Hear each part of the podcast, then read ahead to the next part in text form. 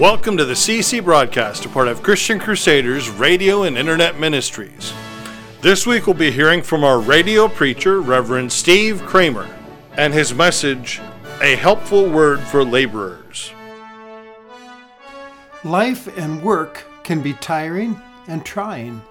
So, how do you renew and re energize yourself in the midst of your labors? God's Word has some helpful guidance for us today. We begin our worship in the name of the Father, the Son, and the Holy Spirit. Amen. Would you pray with me? Almighty God, your Son, Jesus Christ, dignified our labor by sharing our toil.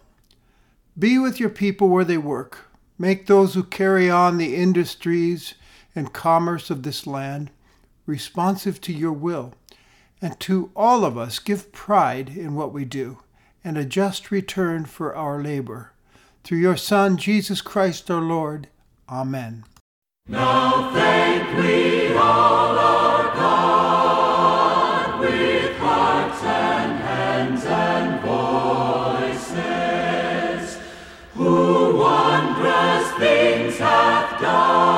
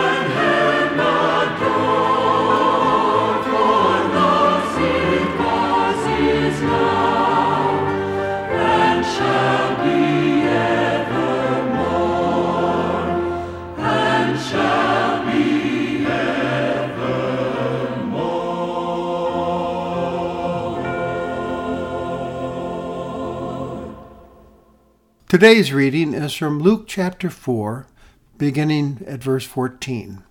And Jesus returned in the power of the Spirit to Galilee, and a report about him went out through all the surrounding country. And he taught in their synagogues, being glorified by all. And he came to Nazareth, where he had been brought up. And as was his custom, he went to the synagogue on the Sabbath day, and he stood up to read. And the scroll of the prophet Isaiah was given to him. He unrolled the scroll and found the place where it was written, The Spirit of the Lord is upon me, because he has anointed me to proclaim good news to the poor. He has sent me to proclaim liberty to the captives, recovery of sight to the blind, to set at liberty those who are oppressed, and to proclaim the year of the Lord's favor.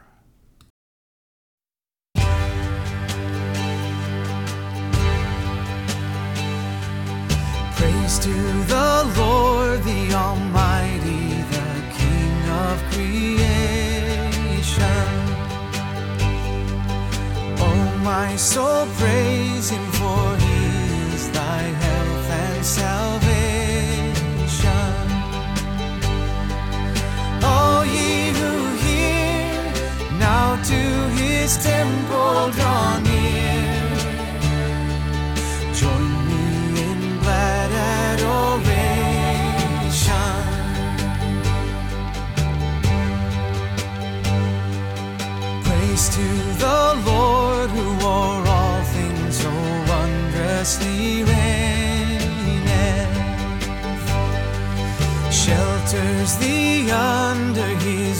Yes, so gently sustaineth.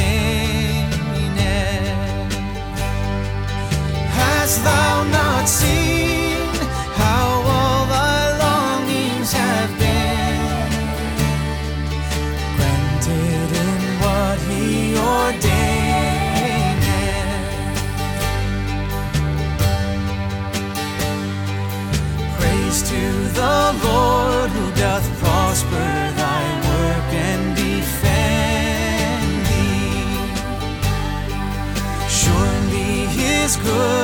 and mercy here daily attend anew what the Almighty can do. If with His love He befriend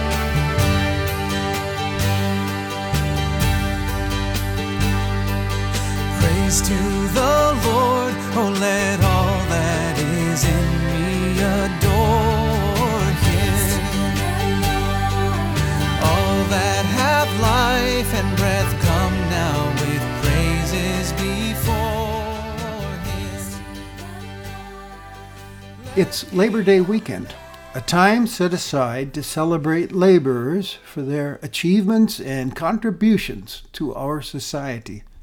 Think about it. Where would we be without them? As Christians, we know that Scripture places high value on work and workers from Genesis to the very end. Martin Luther wrote the following words to laborers on the value of their work in God's sight when he said this Look at your tools, your needle, your thimble, your beer barrel, your articles of trade, your scales, your measures, and you will find this saying written on them My dear friend, use me toward your neighbor as you would want him to act toward you with that which is his. In other words, our labor is a means of loving and serving God and neighbor. It's a sacred thing. It's also our pulpit for living out our faith in Christ before others with our hard work, honesty, and integrity. Since Labor Day is tomorrow, I thought I'd gear the message for today towards the subject of being and a more uh, being a more effective laborer. And if it's heeded and followed, it will prove to be very helpful for your life as a laborer. Our case study for today is about a fellow laborer, Jesus.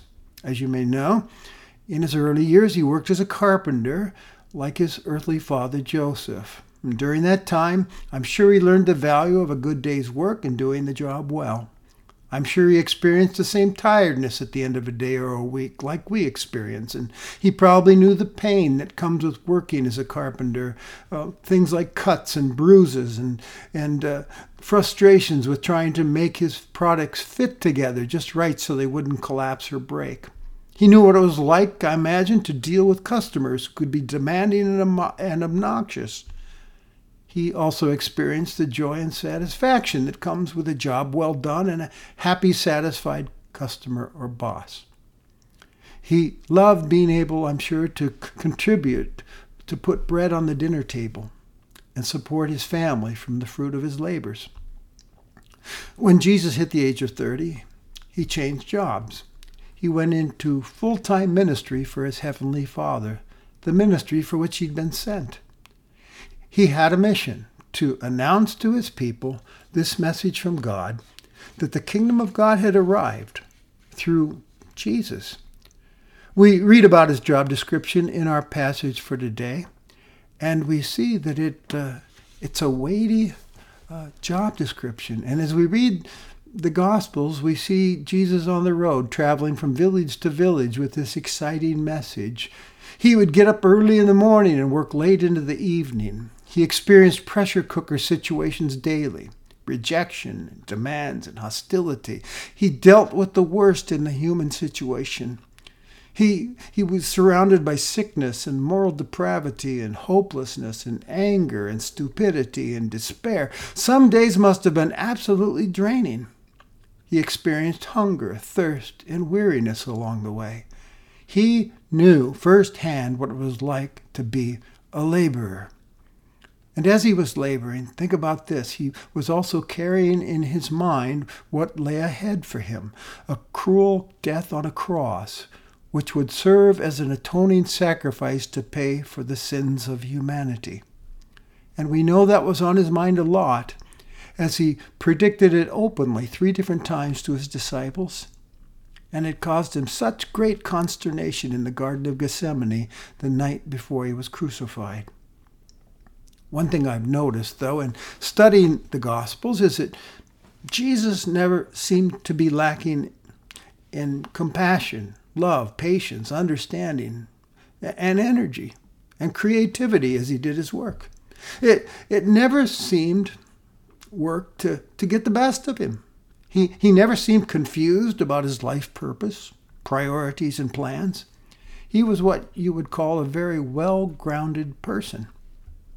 So, where do you suppose he got that uncanny ability to operate in life like that? True, he was the Son of God, but he was also fully man, entering the world like one of us, experiencing life as we experience it.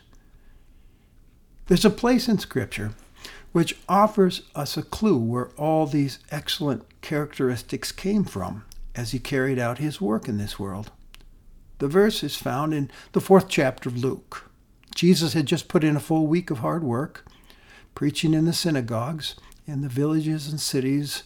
This is what Luke records for us. When Jesus came to Nazareth, where he had been brought up, he went to the synagogue on the Sabbath day, as was his custom, his habit. Jesus had many holy habits like fasting and praying solitude. And one of the most important habits for this labor, Jesus, was to observe the Sabbath, a day for rest. He understood the Sabbath as a gift from God, a resource for resting and re energizing. In fact, he said to those who were nitpicking at him over what people could or couldn't do on the Sabbath, the Sabbath was made for people, not people for the Sabbath. It's a gift from God to laborers. Of course, Jesus knew the creation story. He was there as a member of the Trinity. God labored for six days and rested on the seventh. Jesus also remembers the day the Ten Commandments were given when God said, Remember the Sabbath day to keep it holy, set apart from all others, and then explained to his people that this was a precedent he had set at the time of creation, him uh, resting himself after six days of making the world. So, being created in God's image, we need to walk in God's rhythms in order to function effectively. And let's face it, folks, you can work seven days a week, and some people do, unfortunately. They never slow down. And here's what's going to eventually happen folks that do that are going to crash and burn and lose out on their relationships with God and their family.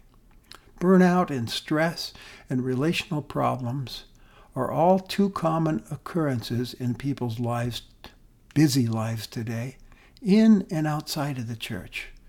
And that was never God's intention for us. We were wired to stop, take a rest. And to ignore that is foolish. Even the pagans of the past recognized this. Ovid, a Greek poet, wrote once Take rest. A field that has rested gives a bountiful crop. David Itzkoff wrote an article in Vanity Fair magazine entitled Inside the Final Days of Robin Williams.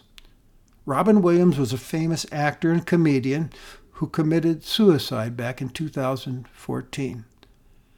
Uh, near the end, he was facing daunting professional and personal challenges. His film career was on the decline. He was harboring guilt about his divorce from his wife and two children, and he was trying to adjust to life with his new wife. He tried to find solace and significance in, in working more. But work and busyness didn't heal the deepest needs of his soul. Itzkoff writes in his article, but what proved more powerful than the pleas from his colleagues and from family members to slow things down, even more powerful than Robin's desire to sustain his life with his new wife and to be a good earner for his managers and agents, was his own desire to keep working through the pain, the one cure all that had helped him cope with past troubles. His makeup artist said of Robin Williams, I don't think he thought he could blow up what he built for himself. It's like he didn't worry about anything when he worked all the time. He operated on working. That was his, the true love of his life, above his children, above everything else. If he wasn't working, he was a shell of himself. And when he worked, it was like a light bulb was turned on. It's a sad story with a sad ending. God did not wire us to keep our engines revved up 24 7.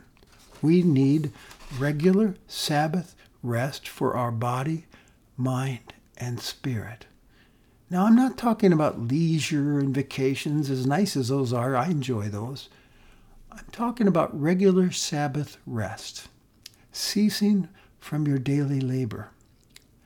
We have a tendency to do just the opposite in our lives, and the world applauds this, promotes it.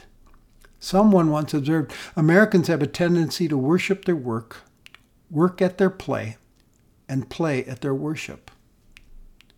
Work was never meant to be our God. There's only one real God. And rest was never meant to be work for us, making us more tired at the end of a weekend than we were at the beginning. And worship was never meant to be treated as entertainment, as something you once in a while play at. What do you suppose Jesus used his Sabbath for? Well, we know he used it for resting from his regular daily labor. He knew God had created Sabbath for man. He knocked off from his daily work, like his heavenly Father did. I think we can assume that he took the opportunity probably to reflect on what he was doing, upon his life, on the big picture, and on the blessings of God in his life on the way. Today, we see something else, though, that Jesus did on the Sabbath. He worshiped. We're told in our passage that it was his custom, his habit. It was important to him as a laborer. Why? Well, one reason was because it was the obedient thing to do. He had come to live the perfect life of obedience, so he would be the perfect sacrifice for your sins and mine on the cross. God had commanded this Sabbath rest in the Ten Commandments, and so, of course, Jesus kept all the commandments. But besides that, Jesus knew he needed this time in worship as he carried out his work. He knew of its value for him. In Deuteronomy 5, we see God telling his people to use the day to come together in worship to remember his faithful deeds for his people.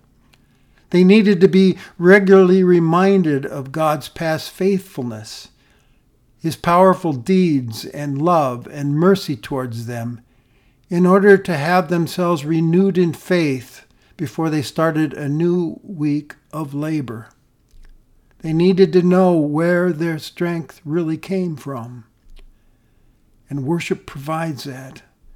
And Jesus needed it. And the truth is, so do we. We live in a world today in which we are being daily bombarded with a host of messages which distract us and lead us away from walking with God in faith and obedience.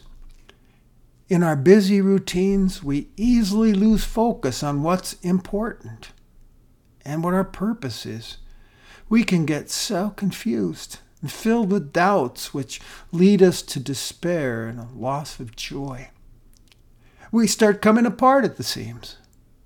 And so we need to get grounded again, detoxified, so to speak, from worldly values that can lead us astray and beat us down on my old house, there was a deck, and after each winter season, I would find that the nails had popped out. And I would have to go out each spring and I'd hammer them back in in order to keep that deck from falling into a state of disrepair. Well, my life is like that deck. I need to have God's truths hammered in again and again to keep me from falling apart. I need to hear the truth that I'm created in God's image and precious in His sight. I need to be reminded that I'm a sinner, that I'm not as smart as I think I am, but I'm one who's in need of God's forgiveness and direction. I need to gaze once again upon the greatest work ever accomplished by God for me the cross, where Jesus died to pay for my sins. Because God so loved me, he sent him there so that I not perish but have eternal life. You and I, as followers of Christ Jesus, need to be reminded not only of what he's done for us, but what he's doing for us, that he is present and available, that he goes with us each and every day, and nothing can snatch us from his loving hand. We need to catch a glimpse of the big picture of God's redemptive plan for his world, a picture of heaven, and that the ending is in God's hands. He's in full control, having the last word. And I need to trust and obey him. That kind of pause has a power to refresh, re energize, and renew us as we head off into another week of work. Bishop William Willimon told a story about a visit he made to an inner city church. He had been invited to be the guest preacher that day. He said, The service lasted a long time, not because of my preaching, but because there was lots of singing, praying, and testifying. Willimon questioned the pastor about the length of the service afterwards, trying not to sound critical. Well, the pastor told him that many of his people were unemployed, others were barely scraping by with their work, minorities, people were broke, and all week long they heard that they were worthless and nothing. The pastor said he decided that he wanted to give them as much time as he possibly could, letting them hear that they are loved important, and precious in God's sight. Basically, they needed to get the truth pounded back into their heads again about that before they faced another challenging week. Jesus knew that. He received that refreshing renewal in worship singing the Psalms, hearing God's holy word, praying in the presence of fellow worshipers, checking in with other uh, brothers and sisters. It was there to, he, he could go there to focus on how great and faithful God really is and be built up again. And so he went, as was his custom. My fellow laborers, God has provided us the opportunity to get our nails pounded back in again and again as we rest and reflect and renew ourselves in Sabbath worship. He knows what makes us work best. He knows what makes us tick as His creations. And we need a Sabbath rest and renewing worship. It's a holy, healthy habit that provides us with exactly what we need. I have one more Bible verse for laborers, and it comes from Jesus. It's a promise to those who are still looking for rest for their souls. Come to me, all who labor and are heavy laden, and I will give you rest. Take my yoke upon you and learn from me, for I'm gentle and humble, and you'll find rest for your souls. For my yoke is easy and my burden is light. If you have not come to him in faith yet, friend, this is an open invitation to come to Him now in repentance and belief, which means turning from the old ways of thinking and doing things and following Him as a disciple, yoking yourself to Him as His apprentice. And as you entrust your life to His care and leadership and walk in His footsteps, picking up His holy habits like Sabbath rest and worship, and trusting Him in all things, you will discover that Jesus really does know what makes life work best that He really is the way, the truth, and the life. Amen. Let's pray. We thank you, Lord, for work and the fruits of our labors. By the power of your Holy Spirit, protect us, though, from making it a God, an idol in our lives. Help us to operate like Jesus, our Savior, who rested from his labors and worshiped. Amen.